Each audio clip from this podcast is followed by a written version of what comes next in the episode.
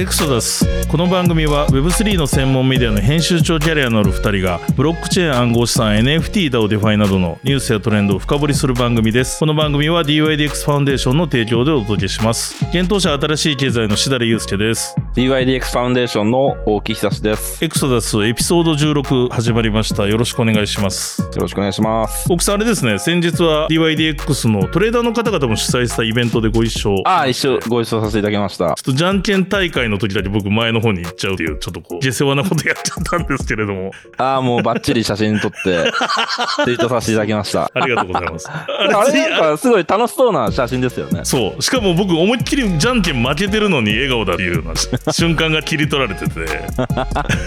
い いややででもねなかなか、まあ、イベントどんどん始まり始めた中で結構大盛況でしたね DYDX さん。そうですね。金曜日の夜だったんですけど、たくさんの方ね、来ていただきましたね。はいはい、はい。そうですよね。それであとこれからどんどんイベントシーズンになってくるんですけれども、とおそらくこの放送から言うとですねもう明日ですね、うん。我々がメディアパートナー務めさせていただいてるノンファンジブル東京の開催がございます、ありますね。でさらにこれあの収録時点今6月19日なんですけれども今日飛び込んできたニュースとしてこのノンファンジブル東京に経済産業省の西村さんが西村大臣が登壇決定というニュースも今日流れておりまして、まあ、実際当日リアルでスピーチされるんだと思うんですけれども素晴らしい。もう直前でございますが、どうなんでしょう、チケットまだ売ってるのかな、この放送収録時点ではわからないんですけれども、まだ収録時点ではチケット販売してますので、うんぜひね、うんうんご興味ある方は見ていただければと思いますね。そうですね、スペシャルキーノートで西村大臣が登壇されるというところがあります。で、まあ、いろんな方のトークが満載と。やべ、すごい2個目、俺がすごい興味あるトピックですね。あ、1個目ですね。あの、そのセッションの1個目ですね1。個目、セッションの1個目。日本の現実的なステーブルコインについて。めっちゃ聞きたいですね。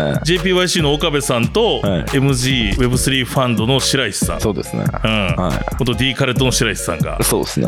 これ気になりますね、確かに。気になりますね。この現実的なって書いてるところが。現実的なってところが面白いですね。はい。イベントのリンクをこの概要欄に書いております。で、僕も大木さんも会場にいたりいなかったりとかすると思うんで、はい。はい22日はずっと渋谷にいます。22日はそうですよね。はいはい。ぜひともまたご挨拶できればと思っております。ぜひぜひ。はい。で、あと、まあ、先々のイベントとしては、その後 IVS 京都があります。そちらも、ちょっとクーポンの方はもう終わっちゃったんですけど、よろしければはい皆さんリンクからチェックいただきたいのと、あと、コインポストさんの WebX ですね。こちらまだ特別クーポンみたいなの配布してまして、概要欄に書いてますので、ご興味あれば、そちらもチェックいただければと思います。イベントの数々。そうですね。で、あと Web3BB っていうイベントも、ジャパンブロックチェーンウィークの中であって、それも多分僕も登壇する予定おがありますね。えっ、と、7月の5日かな ?5 日におー Web3BB っていうのがあるので、多分 AI の話とかを、えっ、えー、と、ちょっとスクエニの方とするかもしれない。まだ発表されてないかもしれないんですけど、あの、今そういう話になってます。はい。なので、いろんなとこで、あの、ちょっと僕 DYDX さんのこの間のイベントは、なんか予定があって、そのネットワーキングの時にも出なきゃダメになっちゃってて、あまり話せなかったので、またいろんなイベントで皆さんとお話しできればと思います。ぜひぜひ。はい。ということで、今週もエクサダス始めていきます。暗号資産のマーケット情報からお伝えしていきます。先週1週間振り返った数字になっております。ビットコインは先週の週始め、6月12日の月曜日の始め値が361万7743円。6月18日の日曜日の終値が373万3287円でした。週頭から約3.1%の上昇ということですね。で続けて、まあ、イーサリアムも先にご報告しておくと、イーサリアムは先週の週始め、6月12日月曜日の始め値が24万4667円。6月18日週終わり日曜日の終値が24万3960円で、週頭から0.2%の下落、まあ、ほぼ横ばい、結果としては横ばいみたいな形に、えーとなっております。で、あの、市場の動きとしてはですね、こちらビットコイン、まあ、イーサリアムも同じような動きしてるんですけれども、12日月曜日から13、14ぐらいまでは、まあ、なんとなくレンジ相場で動いてたんですが、15日に大きく下落しまして、365万台からですね、一時350万弱、一番底値でそうですね、350万ぐらいまで下落しました。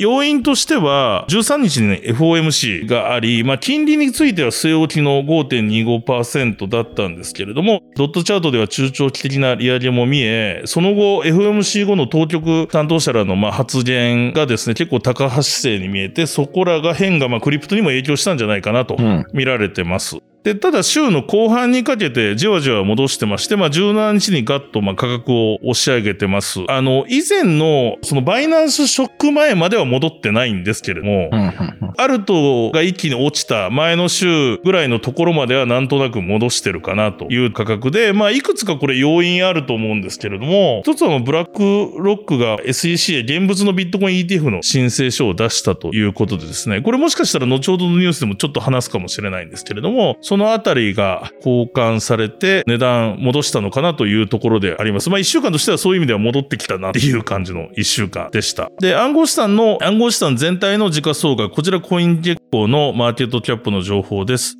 6月19日時点の集計では暗号資産の時価総額は156兆7495億円ということで、前の週から約3%ぐらいは上昇してます。前の週、6月12日時点では152兆円ぐらいだったので、まあ少しちょっと回復してるかなと。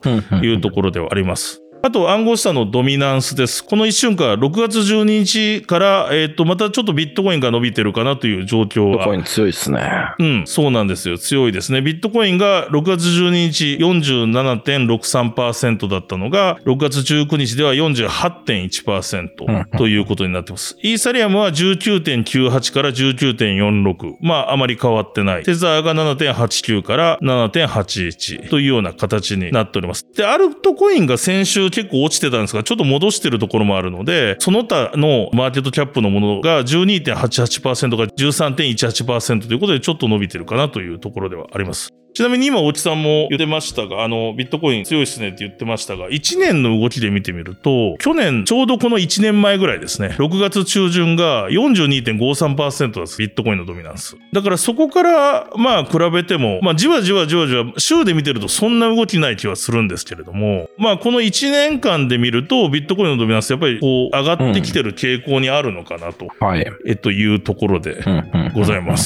す。続いて恐怖強欲指数、ビットコインの恐怖強欲指数の方をご紹介します。この1週間では6月12日が47の中立、13日が45の悲観、14日が46の悲観、15日が41の悲観、16日が47中立、17日が47中立、18日が49の中立。で、この収録時点6月19日月曜日が47の中立ということで、まあ中立と悲観の、まあこれ値動きと同じような、あのうん当たり前なんですけれども、動きしてるなというところころありますが、41の悲観っていうのは久しぶりで、3月11日が33までギュッと落ちた時期があったんですけども、そこに今一番近づいたちょっとこの指数の下落だったかなと。まあちょっと投資家心理とした悲観から中立へという1週間ではありました。続いて、グラスノードのビットコインのインフローですね。ビットコインが取引所に送信されたボリューム、送付されたボリュームということで、6月12日から18日までビットコインのインフローは4万5千から2万6千の間のボリュームをまあ推移してたような感じで、少し伸びてきてるかなっていう感じはあるんですけど、ここ数ヶ月で見ると特段なんかこう大きくガッとボリュームが増えたというところではない数値だったかなと思います。で、また先週ちょっとご紹介したポリゴンの inflow が6月6日に1億超えてましたよみたいな話をしたんですけれども、ポリゴンの inflow に関してもそこからまあ低下しており、18日は5000マティックほどでした。まあアルトショック前に戻してるのかなと、その、えっ、と一連のバイナンスとかから釣られて SEC の訴訟提訴にと影響されたアルトの下落みたいなのがあったんですけども、うんえっ、と、一時的にその inflow 増えたんですけど、今数字としては戻してるような状況はありました。で、また続いてグラスノードの取引所保有のビットコインの数の推移です。こちらも1週間で見ても下がっておりまして、18日の保有量は228万 BTC ぐらい。去年末ぐらいの水準まで下がってるなという感じがしますね。だからまあ、これに関しては取引所にむしろビットコインの数が増えると売り傾向にあるというところなんで、意外とこういう数字を見ると、まだまだ硬いのかなとも思わせられるというようなデータかなと思います。みんながウォレットとかに入れて、まだ取り、あの、ビットコインは、ビットコイン自体を動かそうとしてないんじゃないかなといういう、どちらかといえばこうビットコインを動かさないようにこう動いてってるみたいなですね、状況があるかなとは思いました。ということでざっとマーケットの方を振り返ってきましたが、大木さんから何か補足のポイントなどありますでしょうか？そうですね。先ほどのドミナンスのところで、テザーが若干下がってたじゃないですか。1週間前、テザーのマーケットシェアが7.89%だったところ、今週は7.81%になってると。はいまあ、本当若干なんですけど、うんこここ最近のテザーにしては、まあ珍しい動きかなということで、まああの、10月15日にデペグ一瞬したんですよね。ほうほうほう。はいはい0.99579ドルまで下がってましたと。なるほど。はい。うんで、背景にあるのが、カーブとか、 DeFi のプロトコルでのテザー売り。はいはいはいはい。と、あと、コインデスクが、あの、うん結構昔にニューヨーク州の司法長官がテザー社を訴えた時に、はいま。あいろいろやり取りした、まあ、文章、うんレポートとかを法的手続きを得て入手するっていうのをうん、こう、勝ち取ったということで、それをこう、レポートしたらしいんですよね。うんで、その中には、例えば中国のコマーシャルペーパーにも、その準備金、あの、エクスポージャーがありますとあかー、なるほど。第三者のそのロローンがあるとか、すごい小さい地方銀行のパートナーがいたとか、なんなんとかそういうのが明ら明るみになったということなんですが、なるほど。結構そのテザー社、翌16日ですかね、うんすぐに反応しまして、うん。まあ2年前と今は全然違うということを述べたりして、まあそその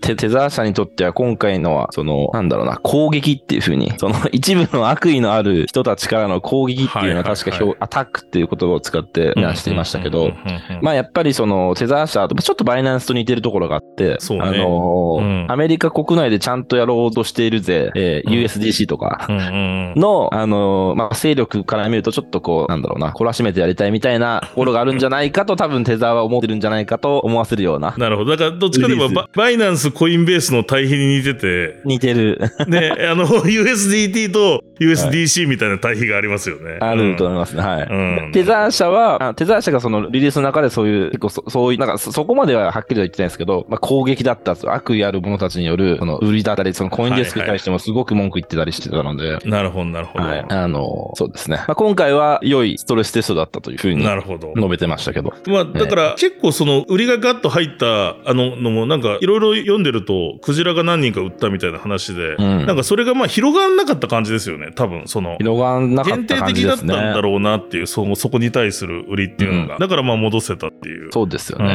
だから USDC が以前、あの、シリコンバレー銀行で、に預金があるみたいになった時はもっとデペグしたじゃないですか、ドルと。確か。と、いや、もうすごかったと思いますね。そう 0. 8までいった。8とかまでいったんじゃ8ない台までいった気がするんですよね。はい。確かあれ、あと週末にかけての話で、はいはいはいあの、。シリコンバレーバンクとかがステートメント、そのサークル社もそうですけど、ちゃんとした声明出すまで時間かかったっていうのもあると思うんですよね。あなるるほどね。はいはいはい。確か。憶測でのリスク、うあの、不安が広がったみたいな。そうだと思いますね。うんなるほどはいね。うんまあまあそうですね。だからテザーの方がでも今全体的にはシェアはやっぱりでかいですからね。でかいですね。まあ、今週下げたと言ってもね、USDT とは全然ね、雲泥の差で差ですね。そうですねなんだ7.81%に対して、うん USDC は2.66%ですからね。2.66%ですよね。これがだから1年前で言うとね、USDC は5.82%あって、テザーが6.96%だったわけで、はい。だいぶこっちが動いてる。でもどどうなるんですかねなんか怖いですよ。怖いですね。なんか僕がちょっとここで危惧するのは、もしさっきの話じゃないですよ、バイナンスのようにテザーがうん、またなんかこう突っ込まれてたりしたら、ちょっとこう、またショックが大きそうだなと、世界的な、うんはいね、感じはするので、シェアは伸びてるものの、なんかそこのリスクめっちゃあるじゃないですか。アメリカ国内における。あと思いますね。なんかこうメディアがやり出してるのもちょっと怖いなっていう気がします。ありますね。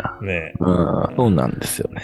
うん。うん。まあ、アルゴリズムのステーブルコインに行くしかないと。なるほど。台みたいなやつってことですか？あ、そうそう、台とか、まあそう、そうですね。いや、台も、台も暗号資産ですもんね、要は。そう、あ、まあ、そう、そうですし、台ってけど結構 USDC とかが、あの、まあ、はい裏付け資産って言ったら、あれ、雑な言い方かもしれないですけど、そんな感じで入ってるんで、なるほど。はいそうか。とか、てか、それ、これあんま言いすぎると、なんか台の人に怒られるかもしれないですけど、台も中央集権的な要素すごいあるよねっていう話もあるんですよ。そうね。はい。そうね。確かに。うんその、いわゆる、ピュアなアルゴリズム型ステーブルコインかどうかって言ったら、そうですね。またちょっと違いますもんね。その暗号資産をバックに置いて、こう、うん値動きでうまく合わせるようにしてるので、うんだから、ルナとかが目指してたものとは違うんですよね。違うと思いますね。でも、あれはうまくいかなかったしね。うんう。ん。確かになんか画期的なアルゴリズム型ステーブルコインができればまた変わるかもしれない。そうですね。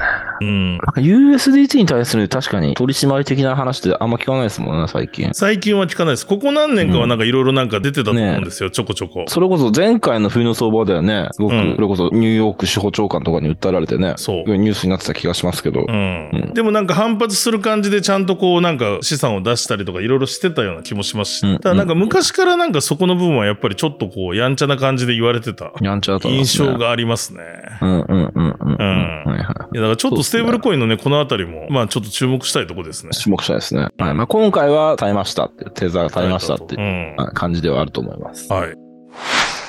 続いては番組スポンサーのご紹介です。この番組は DYDX ファウンデーションの提供でお送りします。DYDX ファウンデーションは世界最大級の分散型取引所 DYDX の DAO を盛り上げるために作られた非営利団体です。トレーダーはもちろんエンジニアや delegate など DYDX の DAO に参加する様々なステークホルダーの活動をあらゆる側面からサポートしています。今年秋予定の V4、DYDX のコスモス移行などの最新情報について DYDX 日本コミュニティがノートやツイッターで情報発信しています。この番組の概要欄にもリンクを貼っておりますので、ぜひ皆さんフォローしてですね、あと大木さんが結構記事を書かれたりしてることも多いので、よろしければ皆さんノートもツイッターもチェックいただければと思います。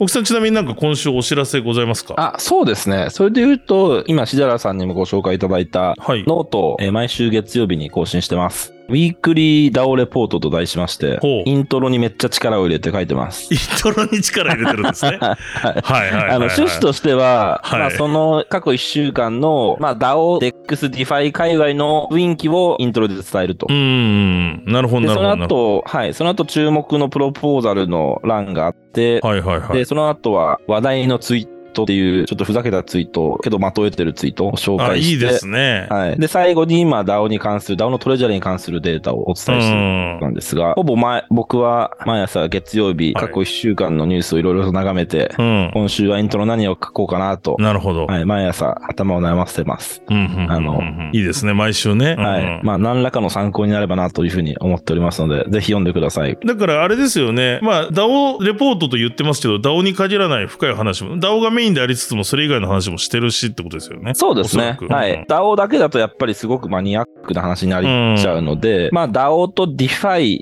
は DEX まで、そこら辺の界隈ですかね。うん。に関係があるような話。まああとそれこそ SEC のバイナンス訴訟とか、はいはいはいはい。業界全体に関わる話からの DeFi への影響みたいな、うん。うんた切り口でも書こうというふうに、えーしております。なるほど。あとこの話題のツイートいいですね、このコーナー。話題についてこれ、やっぱね、うんやっぱ世界は広いですね。いろんなセンスのある人がいると思います。で、まあ、あの、もちろん、こう、ふざけすぎると、この業界が品が悪く思われるものの、なんかこういうのもカルチャーじゃないですか、その、なんていうの、ミームカルチャーというか。僕ね、ミームカルチャー、本当に、うん。なんか最近になっはいてようやく理解し始めた気がします。うん、うん、うん、うん。うんだから、おふざけですね。要はミームって。そうね。うんおふざけなんですうおふざけ。はい。人に不快感を与えないおふざけう。ん、うん、うん。どうですこの定義？い。や、でもね、それはすごく合ってると思う。そこだから不快感与えてしまったらなんか、えっと、風刺画とかみたいになっちゃうじゃないですか。そのはい風刺になっちゃうんですけど、はいそう、風刺はしてるんだけど、なんかふざけてたり、ふざけてたり。クオリティがラフだったり、そうなんですよ。ほっこりさせるおふざけう。ん。だ今回大木さんがこの、今週のそのレポートで出してるのもなんか歌ですかこれ？歌ですね。このゲイリー・ゲンスラーが、はい。あの、SEC の、うんあの、過去の講義で、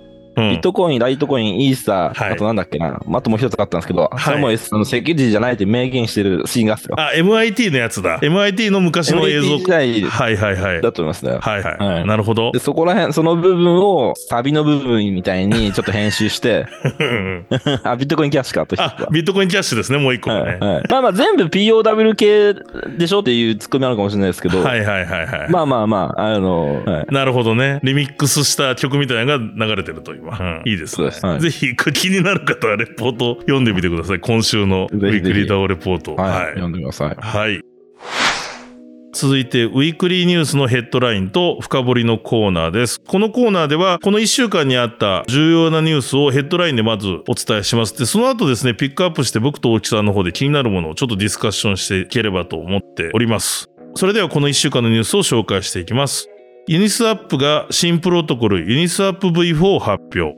米国のブロックチェーン協会、フィンラがプロメチウムに SPBD 認可したことに対し、SEC に情報公開申請。アメリカ SEC がヒンマン文書公開。ブラックロックが SEC へ現物ビットコイン ETF の申請書提出。バイナンス US が資産凍結を回避、SEC と合意。ブロック開発のセルフカストディ型ビットコインウォレットビットキーの外部ベータ版プログラムへの参加募集が開始。OKX がドバイで暗号資産取引サービスの準備ライセンス取得。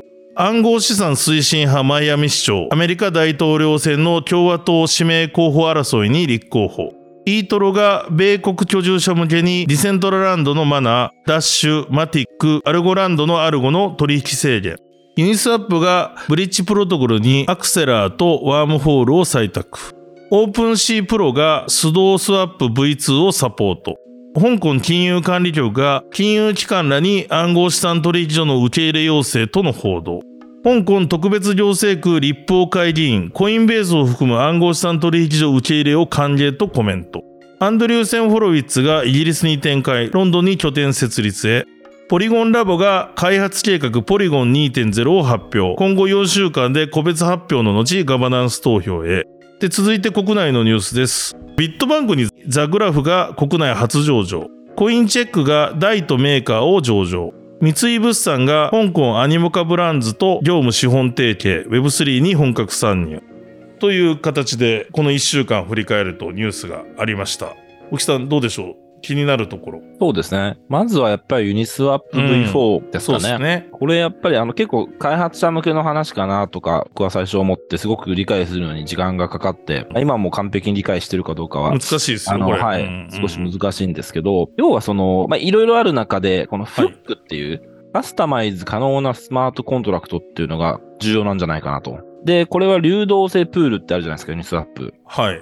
で、ここのカスタマイズ性を向上させると。で、あの、例えば dynamic fee っていう、市場環境に応じてスワップの手数料が変わっていく、変動手数料みたいな。うん。そういった機能の導入だったとか、あとは差し値注文ですね。つけたりとか、あとその他には複雑なプロのトレーダーが喜びそうな取引注文とかをこうつけられると。なるほど。で、カスタマイズするのがユニスワップ本体、ユニスワップラボではなく、開発者なり、それをその望むユーザーに委ねられる方向性の話だっていうことだと思うんですね。えー、なるほどね。フックはパミッションレスで誰でも利用することができるということなんで、今、その、例えば挙げたダイナミックフィーとか、リミットオーダー、差し値注文とかっていうのは、ユニスワップラボが例として挙げてる新たな機能性に過ぎず、なんかこう、開発者とかの想像力によって、そう、本当にいろんなこうカスタマイズが流動性プール周りでできるようになるということらしいんですよね。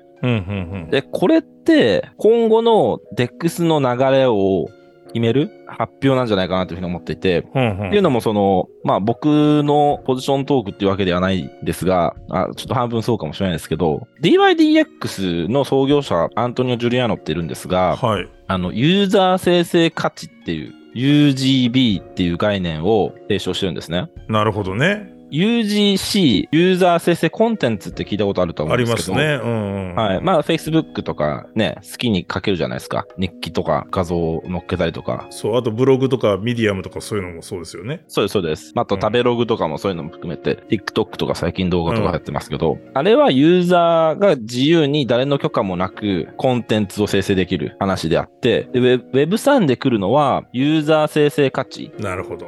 価値、その。バリューだ。バリューです。はい。変わるんじゃないかっていう話だと思うんですよね。で、ユニスワップはもちろんそういったその概念的な名前は使っていないんですけど、どうやらやっぱりユーザーに想像力を解放する流れ、うん、カスタマイズしますとか、新しいこういう機能が欲しいから、一時ユニスワップラボっていうその中央組織が、あ、じゃあそれ入れましょうかって決めるんじゃなくて、もうユーザーが入れちゃう、許可なく、許可なし、パミッションレスで入れちゃうってこう流れ、うん、こういう流れを、まあ、の二大巨頭と言っていい、ユニスワップと DYDX が作ろうとしてるっていうのは結構面白いんじゃないかなっていうふうに思います。面白い。だからそもそものいろんな意思決定がもうすでに DAO とかでコミュニティでやれられていて進められてる量 DEX ですけれども、はい、さらにその多分これだからコードを入れるともうすぐにそのあれですよね、カスタマイズできる仕様だと思うので、はい、確かにどんどん自由度が増してってるって感じですよね。そう思いますね。うん、なんで、この UGV っていうんですかね。はいはいあの、例えば DYDX も、まあこれアントニオとか、ポッドキャストとかでよく言ってるんで、うんもう話していいと思うんですけど、その、パミッションレスマーケットっていうのを目指してるんですね。ユーザーが勝手にトークンを上場できるっていう世界が。はいはいはい。あの、条一定の条件とかありますよ。そううん。適当にこのスキャムコインあげますとか、草コインあげますとかっていうのは しないように、あまあ、なんかできない、できないというか、それをするにはかなりの自分のリスクをかけないといけないみたいな、そういう仕組みにはなると思うんですけど。なるほどなるほどなるほど。だからそれも UGV の路線なんですよね。なんで、で、ユニスワップ V4 も他にもいろいろとこう、例えばガス代が安くなるためにスマートコントラクトを統一するとか、そういった話もあるんですけど、結構このやっぱフック、これすごい面白いんじゃないかなっていうふうに、ちょっととっつきにくい概念かもしれないですけど、さらなる DEX の普及というか、Web2 型のプロダクトでは真似できない路線にどんどん踏み込んでいってるんじゃないかなはいはいっていうふうにはいはい。思います。そうね、分散してスマートコントラクトを管理できるからこそできることですよね。そう思いますね。はい。いや、楽しみですよね、この V4。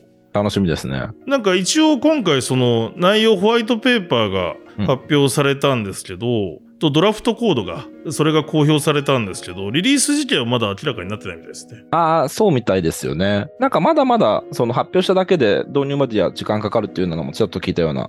ことがあ。ると記憶してるんですけど、そう。で、もう一つ、はいはい。ここのフックなり UGV を飛躍して考えると、ほ次のユニスワップの一手、まあ、V5 があるとして、まだ V4 も立ち上がってないんですけど、V5、う。うん気の早い話で V5 があるとしたらなんだろう、はいはい。議論もあって、やっぱりユニスワップは、ユニスワップも app chain 来るんじゃないかっていう。なるほど。独自チェーンってことですよね。独自チェーンですね。はい。今、ユニスワップは当然、イーサリアム基盤なんですが、このカスタマイズ性っていうのを追求していくと、その先には、そのやっぱり独自の application specific chain って英語で言われますが、はい略して app chain って言うんですけど、やっぱそっちに行くんじゃないかという分析もありますね。ブロックワークスのリサーチャーとかこれ言ってたんですけど、じゃあそれまさに DYDX さんと同じような流れになってくるみたいな。同じような流れだと思いますね。なるほどね。はい。今年 DYDX が成功したら、仮に成功したら、どんどんやらない理由はなくなりそうですよ。うん、確かに確かに。あえて今見てるのかもしれない。なるほど。でも、それで仮に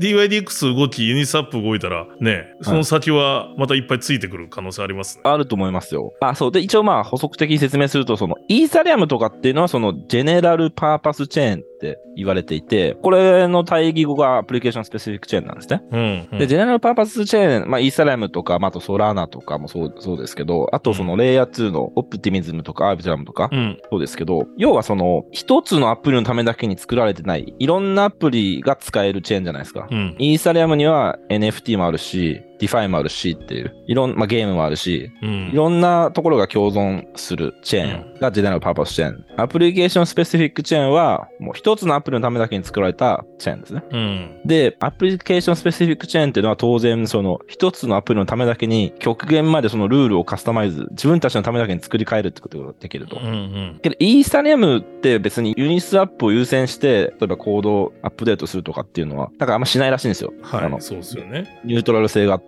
あの、中立なんで。うん。なので、ますますそのカスタマイズ性とか追い求めていく方向性と、その app specific chain の方向性っていうのは合ってるんじゃないかっていうことで、その、これ実はこのユニスワップのユニチェーンですか？あの、はい app chain が出るとしたユニチェーン説って結構むか昔、ここ1年で、まあ、たまに聞くんですけど、はいはいはい。今回を受けてもまたそういった話が出てきたのはすごく面白かったですね。なるほど。でも逆に、あの、じゃあ誰もがアップチェーン作れるかっていうとそうではなくて、やっぱり、その、それなりの流動性とかユーザーいないと、うん。アップチェーン作れないじゃないですか。なんかそう、あの、バイナンスチェーンにとりあえず作りましたみたいなことが、と相反するところがあるので、だから、んだからこそ、あの、いいかもしれないですし、ある程度のところは、じゃないと挑戦できない、多分。ああ、そう思いますね。ねえ。やっぱり資金力、リソースと、あとフルスタックで全部自分でできるっていうところらしいですね。なるほどね。うん。はい。いや、ちょっとこのあたりトレンドになりそうですね、まさに。ここら辺面白いと思いますね。うん。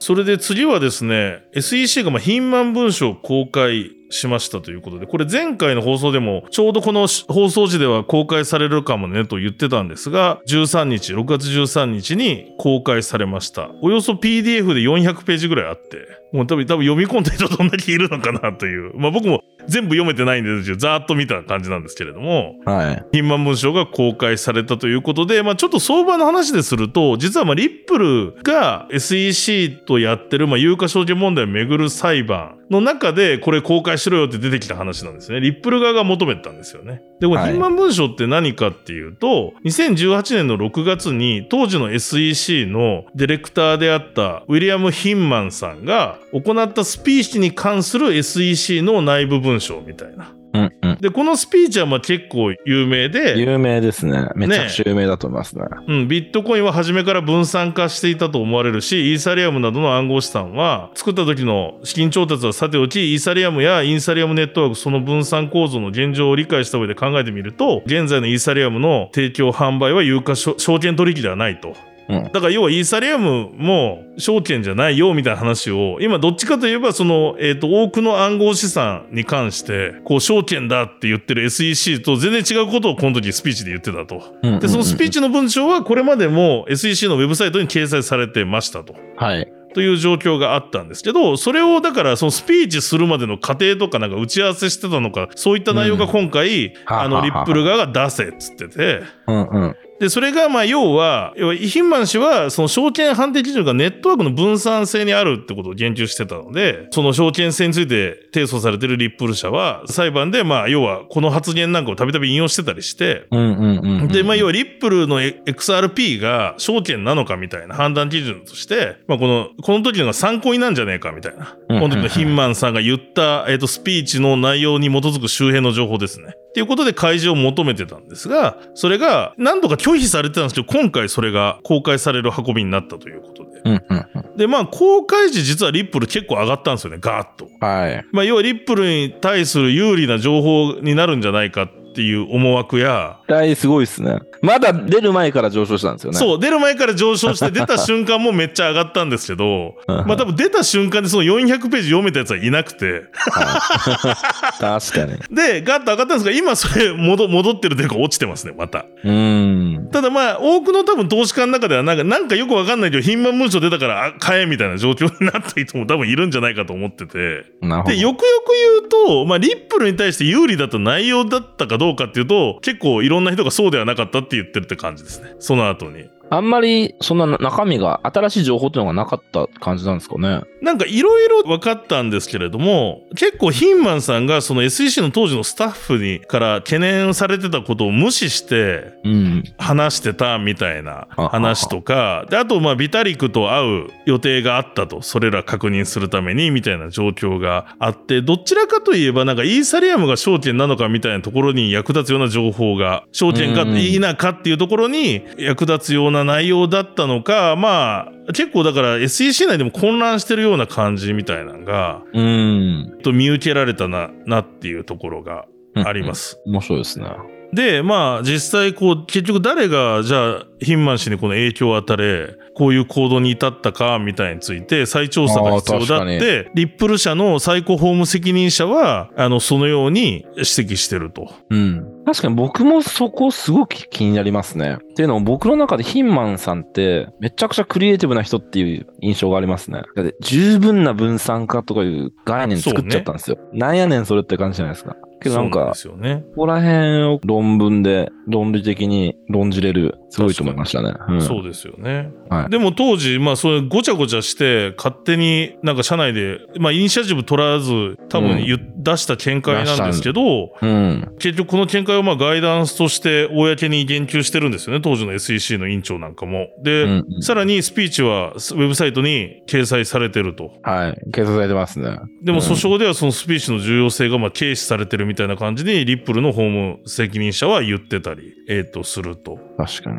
まあ、誰の入れ知恵だったのかっていう。まあ、それが本当に自分で思いついたのか、研究して思いついたのか。いや、だからこれは全然わかんないですけど、もしかしたらそのイーサリアム関係の人が近くにいた可能性もなくはないかなっていう気もしなくはないですよね。うん。うんその、えーのファンデーションの人がとかそういう意味ではないんですけど、うんただなんかそこに精通した人が近くになんか助言してたりしたの可能性があるかなと。うん。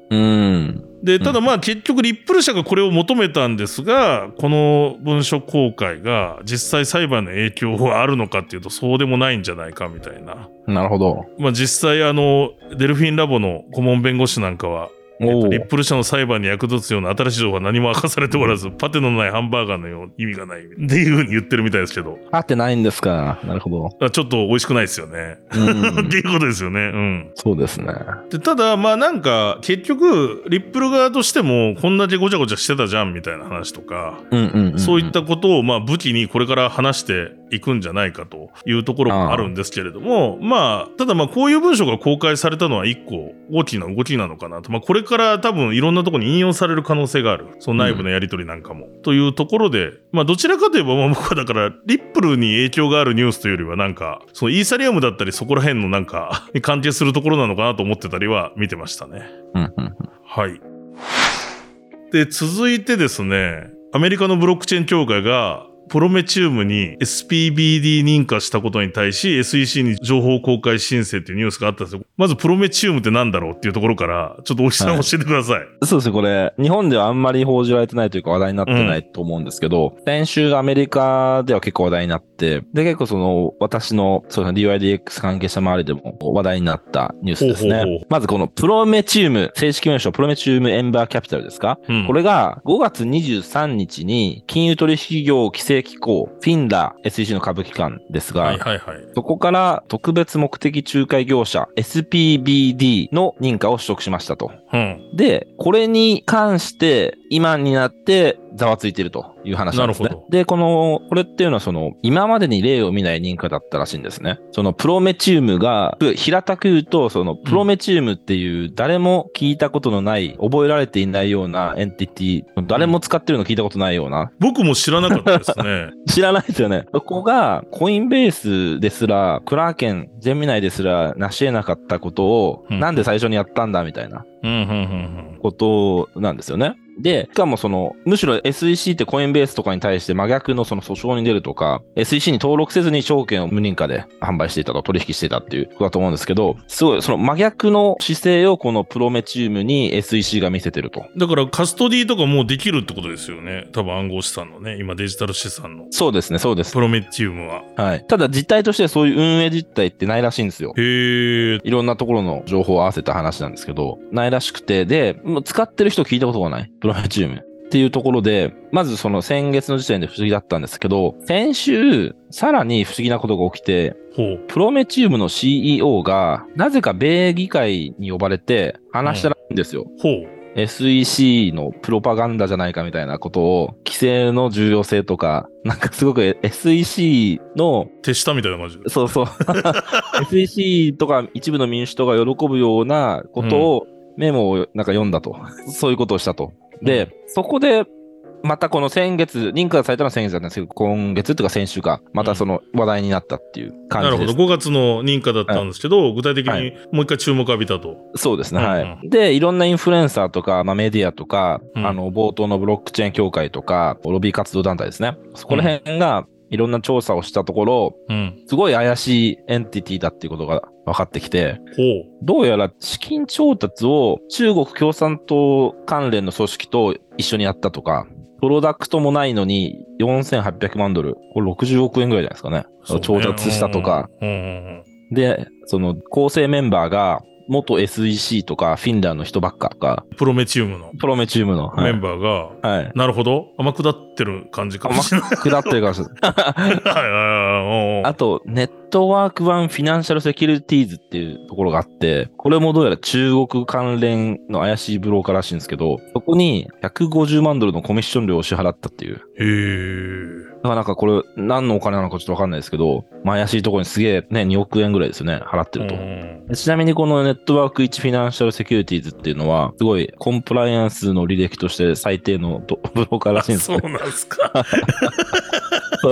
怪しいね。で、そこら辺も踏まえて、かつ運営実態がないところになんで SPBD が認可されたのっていうところで、規制機関の業界に対する流れと真逆じゃないですか。そうね。今、はいむしろそういうことが結構厳しくなってるところですからね。はい。なので、その D クリプトとかメディアでは、はいはい SEC のイメージキャラクターとして採用されたんじゃないかみたいな、なるほど。プロメチウムが、そういった報道をしております。なるほどね。で、あの、ブロックチェーン協会がヘッドラインにもあったように、SEC に対してですね、フォイヤ申請っていう情報公開法に基づいた要求をしてますと。まあ、これ政府関係の文書を公開するために、あの、一般の人々のがそれを知る権利として、ほうほうほう。あの、法律が、なんだろうな、保障してるみたいな、そういう制度なんですけど、結構ね、ジャーナリストとか、まあ、こういう協会とかがよく使う。で、これ、あれなんですか？ちなみに申請すると絶対出るもの？議論されて出る？絶対ではないと思いますけど、うん。どんくらいの確率なのかな？いや、ケースバイケースによるかもしれないですし、しうん申請の仕方にもよるのかもしれないですけど。結構、けど、これで出ることは多いと思いますよ。何回も聞いたことありますね。そうで、けど、要はこれって、もう、もはや、なんだろうな、何回もこの、ポッドキャストでも話をしてきた、政治的な思惑があるんじゃないかっていう、その、米国の規制の背景には。うんうんうん。なんか、それをまた思わせるような、ちょっと香ばしい香りがする確かに。話、話ですよねっていう。だわかんないけど、もしかしたらちょっとした癒着があるのかもしれないし、はい。まさにメッセージをする役目としてなんかこう、使われてるのかもしれないし、そうです、そうです。事業者としてね。っていうことは、その反応としても、なんだこの尻滅裂な話は、みたいなうん。感じだったんですよ。その、このプロメチームの、の事業内容とか全然ナンセンスとだし、あの、というか、なんもないし、うんなんでそこがこんな調達して、しかも SEC の株組織から認可を獲得したのかっていううところで、で、かつ、な、なんでそこの無名の CEO が議会に急に呼ばれて、仮想通貨規制の重要性とか、まあ、SEC を称賛するようなコメントを残したのかみたいな、ところ辺がすごくみんなの憶測をかき立てているという感じですね。ちょっとこれは気になりますね。気になりますね。これまだ、また、まだ動きがあるかもしれないですね。確かに、まあこれ別に何の判断基準にもならないお知らせですけど、はい。今プロメティウムのツイッター見たら2800人でした、フォロワー。ちょっと少なくないですか？こういう。わかんないけど。DYDX ジャパンコミュニティと一緒ですね。いや、もうそうですよ。うん。ただどうなんだ？僕はなんか、あの、いわゆるセキュリティトークンみたいなのを扱うのかなみたいな感じで、その5月のニュースはなんとなく見てたんですけど、うん、うん、うん、うん。なんか知らないところが、まあ、セキュリティトークン系なのかなとか思ってたんですけど、これちょっとまたマニアックな話でしたけど。はい。でもこれ、この、だから出るとあれですよね。情報が出るとちょっと、また動きあるかもしれないですね。あるかもしれないですね。しかもこれ、ね仮に来年の大統領選挙キャンペーン真っ盛りの時に出たりしたら面白いですよね。うん。だってこれは、なんかそれこそ、これまあネットフリックスのドキュメンタリーというか、ドキュメンタリーをベースにした映画、えっ、と、バーナード・マドフ・ウォール街の詐欺師っていうのとかでも結構 SEC が描かれてるんですけど、うん。なんかかなりこう、まあ、バーナード・マドフっていうのは、まさに過去にポンジスキームでめちゃくちゃお金膨らました 話ですごい被害を出したんですけど、アメリカの中で。まあ、アメリカというか世界で。なんだけど結構 SEC とすごい近かったんですよね。彼は。うん。うんうん。だからなんかその、何度か調査に入ったんですけど、調査に入った時もなぜか新人の調査官を 派遣させて、要はもう言いくるめられるような調査しかできなかったりとか、で、要はその裏でそういうちゃんとした金融とポンジスキームみたいなのを両方やってて裏会社で、それを結局もうなんか長年暴けなくて、まあなんかこれは多分 SEC の歴史の中でもすごい汚点としてなんか言われてる事件だと思うんですけど、うん。やっぱり万全ではないですからね、その、なんかね、そういうことも過去にあったっていうことがあるので、うん。うん。うん。うん。なんかそういった情報がまたこう出てくると、本当に政治と絡んでどうなっていくのかなっていうのは気になるな。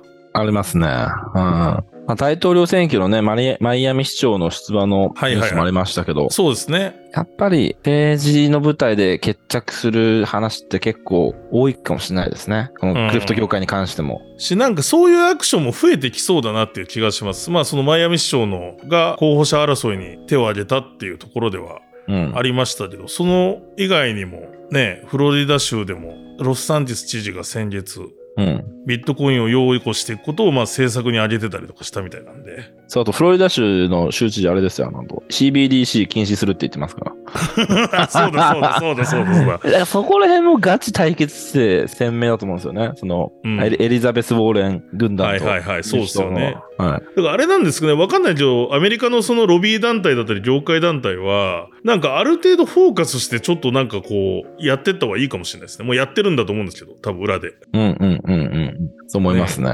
いやー、なんかちょっとここら辺は、来年にかけて注目のニュースかなと思います。はい。あと、まあ、あの、さらっとですけど、まあ、香港金融管理局が、あの、金融機関に暗号資産取引所を受け入れろと要請した報道があったりとか、あと、香港の立法特別行政区の立法会議員が、コインベースを含む暗号資産取引所受け入れは歓迎だよ、みたいなコメントをしたりということで。まあ、ちょっとこう、中国、一部その香港経由でこう、ちょっとクリプトを開き出すんじゃないか論っていうのが、なんとなく強まってきてるなっていう感じうん。だけどね、香港に関して、これ、僕、香港、そんな詳しくないんですけど、あの、やっぱ香港住んでた中国人とかに聞いてみたんですよ。香港ってクリプトどうなのかなって。はいはいはいはい。でそしたら、まあ、いろんな人いると思うんですけど、その人は、私は香港は信じてないって言って言うんですよ。やっぱり怖いのって、いつ裏切られるかですよね、また。うん、そうね。アメリカのいいとこって、SEC、影響力めっちゃありますけど、SEC が全部決めるわけじゃないじゃないですか。そうね。裁判でしょ？だから個人の自由がある程度あるもんね。あはいる程度つうか。はい。まあ今更ですけど、裁判で決まって、で、その、それこそ証券の定義を解釈するのは、まあ裁判。で、うんまた新しい定義を作るのって議会じゃないですか。それで、で、議会を選ぶのが選挙じゃないですか。うんうんうんまあ当たり前ですけど。なんで、裏切られるっていうのが、なんだろう、仮にその SEC のような、まあ、まあ暴走とも言えるようなことがあったとしても、一気に全部変わんないっていうか、はいはいま。た話し合いの場が何度も何度も持たれて、うんで、最終的に敗北するってことあるかもしれないですけど、その、まあ、段階的じゃないですか。香港って、やっぱり取り締まりとか、これまでのね、中国政府からの粛清とか、そうね見てると、今は良くても、今後本当怖いなとは個人的には思いますね。なるほどね形勢逆転って、本当もう、鶴の一声じゃないですか。いや、まあそうなんですよね。結局、うん中央集権的なのでめちゃくちゃ中国は、はい。まあだから今は6月からね、あのサービスプロバイダー暗号資産の新しいライセンス制度を設けて、ただこういう報道も出てきて前向きですけど。前向きですけど、こんなの一瞬で潰れるじゃないですか。まあまあ確かに確かに、はいで、一瞬でやばい、撤退しなきゃみたいになるっていう過去は、まあ中国のそもそもね、マイニングだってそうですもんね。はい。もう禁止ってなったら禁止になりますもんね。そうですよ。なんで、そこら辺が、なんか香港拠点移そうか迷ってるっていう話も聞きますけど、なるほど。僕は大丈夫なのかなっていうふうに、あの、おせっかいかもしれないですけど、思ったりしますね。でもまあ、あの、この辺りでビジネスするときに織り込んどかなきゃいけない案件ですよね、そこは。やっぱりその、うんルールの決まり方とか、意思決定が違うってところはあるので、はい米国とか日本と比べて。うん。いや、そうっすね。でもまあ、ちょっとこの、いわゆる米中関係とクリプトっていうのも一個また、なんかそこら辺も繋がってくるのかな、大統領選闘みたいな。うんうんううんん、どんなスタンス取るのか。で、なんか、もしかしたら中国がなんか仕掛けてくる可能性もあるのかなっていうニュースかなと思いました。うんうんそうですね。で、あと、まあ、国内でちょっと僕が気になったのは、まずビットバンクにザグラフが上場ということで、うんうんうん。まあ、あの、ビットバンクさん、引き続きこう、新しいトークンの上場を、まあ、各取引所も頑張ってはいるものの、なんか結構なんでしょう、こう、クリプト界でもこれいけてるよね、みたいな感じで取引されてるものをガツガツ日本に持ってこようとしてる感じがするなということで、うんううん、今回ヘッドラインでもご紹介したんですけれども、多分この放送時点6月15日ではすでにまあ取り扱い開始されていますね。で、ブロックチェーンデータを見つけやすくするためのまあインディックスサービスみたいのをやってる。ザグラフっていうところではあります。2018年から運営されてまして、いろんなデータをまあこう調べたり API 返して触ったりできるようなサービスではありますが、これがまあ日本でも買えると。で、僕もちょっとザグラフをいろいろ触ってみるといろいろまたこういう放送にも役立つかなと思ってるんで、へうえ。ん、ちょっといろいろ掘り下げてみようかなと思いましたが、すでにこれ多分コインベースとか他でも上場してるトークンではあるんですけれども、こういった銘柄をがどんどん日本に上がってほしいなと思って、ちょっとご紹うんうんうんうん介しました。いいですね。はい。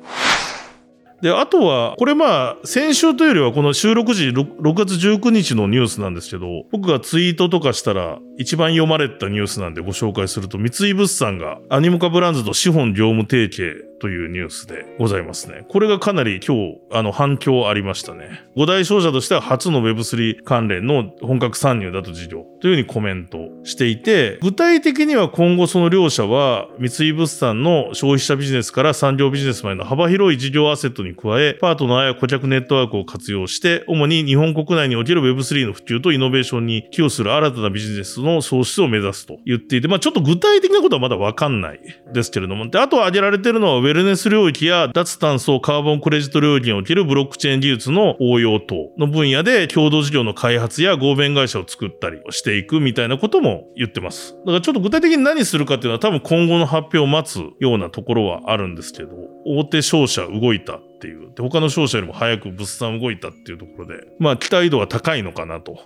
思ってますね。反響も大きかったですね。なるほど。ね、アニモカと組んでっていうことなんで、アニモカは日本もあるんですけど、まずその香港と、えっ、ー、と、出資を通じてやるっていうことで、ただアニモカジャパンとも連携していく予定みたいなことも言ってます。うん。やっぱアニモカってで NFT とか GameFi とかが強いのかなっていうイメージはありますけどね。だから意外とこう、あれ、そうなんだと思ったところもあって、うん。おっしゃる通りです。なんかエンタメっぽい匂いがあるじゃないですか。ありますね。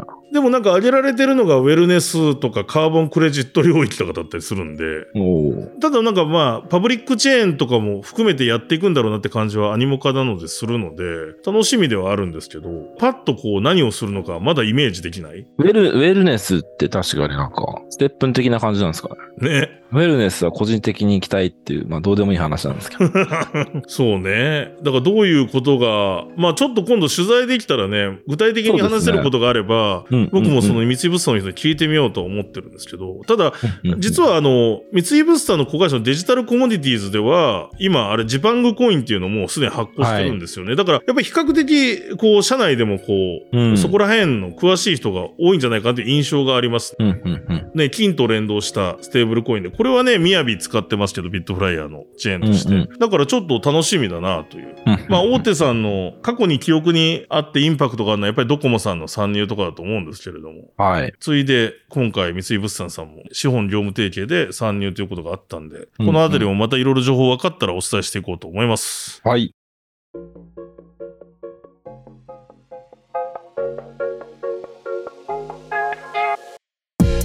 今回もエクサスお聞きいただきましてありがとうございました。この放送では毎週今回のように暗号資産のマーケット情報とニュースのヘッドラインそしてそのピックアップしたディスカッションをお届けしております。またエクストラ回も配信しておりますのでよろしければいろんなポッドキャストスタンドでこの放送このポッドキャストをフォローいただければと思います。そして今回この水曜日に配信してるですね通常回ですねあのタイトルに EP エピソードとついてる回です。今回がエピソード16になってるんですけれどもこのエピソードとついたた毎週1回水曜日の回には DYDX さんのサポートでリスナー証明書のポープを配布しております。後ほど DYDX 日本コミュニティのツイッターがツイートする専用フォームに皆さんのイーサリアムアドレスと Discord の ID そしてこれから大地さんが言うですねキーワードを書いていただくと無償で皆さんにお配りしております。まあ今回でも16枚目ってことになりますよねこの NFT の配布がね。ポープ。のとか最近すごくたくさんの方に申請いただいてまして。なかなかこれまあ言っちゃうとあれですけど聞いてる途中にねワンアクションいるじゃないですか、ね、わわざわざ申し込まないとはい、ゲットできないんですけど。嬉しいですね。うん嬉しいですね。まあ連続で持ってくれてる人もいるのかもしれないですけど。そろそろあれですね大木さんなんかちょっとこのまあ今これから6月7月は皆さんイベントで忙しいと思うんですけどその先ぐらいにちょっとなんかこのポープ持ってる方向けのなんか考えてもいいかもしれないですねオンラインでもね、ね、ちょっとそれやりたいな、ね、やりたいですね確かに、うん、思っておりますので、はい、皆さんゲットしていただければと思います。はい。ということで今回のそのポープゲットに必要な秘密の言葉なんですけど大石さん何にしましょうか？今回は V4 でお願いします。V4 イネスアップがね、はい、その内容を発表してましたけどはい、英語の V に数字の4でいいですかね？です。はい。ちなみにこれって、厳密に言うと、あ、どっちでも正解なんですけど、小文字でも文字でも正解ですけど、うん、はいはい。なんか厳密に言うと小文字の方が正解らしいですね。あ、僕ね、いつもこれ迷うんですよ、V つけるとき。うん、なんか、それこそ DYDX さんも V3 とかあるじゃないですか、そういう。はい。あれはうちはねいいんだ。うちはガイドラインで小文字になりましたね、この間。あ、本当ですか？はい。なんか理由はよくわかんないですけど。バージョン4ってことですよね、V4。バージョン4です、そうです。でバージョンを大文字にすると意味を持つからってことなのかな？わかんないけど。ザ・バージョンみたいな意味になっちゃうのかな？まあいろいろこれ、ここら辺いろんな個人の人の見解があるけど。うんうんうんうんうん。うんでも確かに見栄え的にはちっちゃい方がなんか僕は好きですけどね。まあこれ別に何の何の思想もないですけど、はい。そうですね。大文字だと仮面ライダーみたいな。ということで、まあ、今回の応募は多分どっちでもいいのかな。どっちでもいい。どっちでもいいんですけど、どっちでもよしです。あの皆さんじゃあフォームに V4 と書いてですね、はい。あのお申し込みいただければと思います。はい。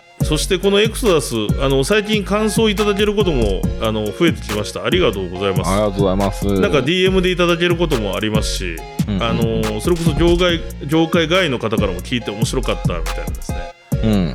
バイナンスとコインベースの SEC 提訴、その闇はみたいな、闇はっていうか理由はなんだろう、推測回なんかは結構ニュースは知ってたけど、なんかそういう捉え方があるのかみたいなコメントいただいたりして、皆さんありがとうございます、本当に。ありがとうございます。はい。あの、引き続きこのエクソダスではですね、コメントとかですね、あと放送で取り上げてほしい、あの、エクストラ回では結構ラフなトークをしてたりもしますので、単純な質問とかでも構いません。何か取り上げてほしいテーマなどあればですね、ぜひですね、ツイッターで、ハッシュタグでエクソダスとカタカナにつけてツイートいただくか、もしくは僕と大木さんに DM の方をツイッターでいただければうん、チェックしますので、あの、ぜひぜひいろいろリクエストいただければと思います。お願いします。はい。それでは、この番組は DYDX ファウンデーションの提供でお届けしました。また、エクストラスでお会いしましょう。さようなら。さよなら。この番組は一般的な情報提供のみを目的として配信しているものであり、いかなる暗号資産、有価証券等の取得を勧誘するものではありません。また、出演者による投資上限を目的としたものではありません。暗号資産投資にはリスクが伴います。投資を行う際はリスクを了承の上、ご自身の判断で行っていただくようお願い申し上げます。